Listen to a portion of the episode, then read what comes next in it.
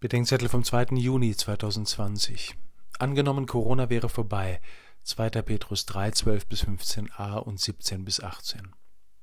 Angenommen, in einigen Wochen wäre Corona vorüber. Und angenommen, es wäre nicht nur Corona vorüber, sondern überhaupt die Zeit der Krankheiten, der gegenseitigen Verletzungen, des Bangens um die eigene und die Zukunft unserer Lieben. Angenommen, die Zeit der Überforderung an Verantwortung und Lebenslast wäre vorüber die Zeit des Sterbenmüssens und der Trauer über die Toten. Und angenommen, es wäre nicht nur die Zeit vorüber, sondern die Welt verginge, in der all das zum Leben dazugehört. Und angenommen, es stünde die Begegnung an mit einem, der uns diese alte Welt von den Schultern und Herzen nimmt und uns ein neues Leben schenkt.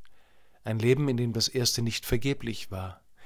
Ein Leben, in dem unsere Wunden geheilt und unsere Schulden von diesem einen bezahlt und vergeben sind ein Leben, in dem uns die Angst genommen, die Saat unserer Mühen aufgegangen und alle Vergeblichkeit vergessen ist.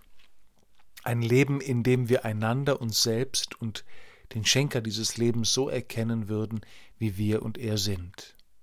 Und schließlich angenommen, er würde uns fragen, was wir mit unserem Leben gemacht, einander angetan oder vorenthalten haben, und was von dem, worunter wir gelitten und worüber wir uns beklagt haben, unsere eigene Schuld war und wie das jetzt werden soll mit uns, den anderen und ihm.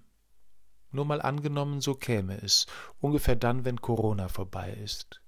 Für den Fall hat der zweite Petrusbrief heute drei wichtige Ratschläge. Hofft und helft, dass das bald passiert.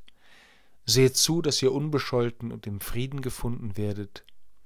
Und denkt daran, dass die Zeit der Geduld des Vollenders und Bringers eures Lebens eure Rettung war.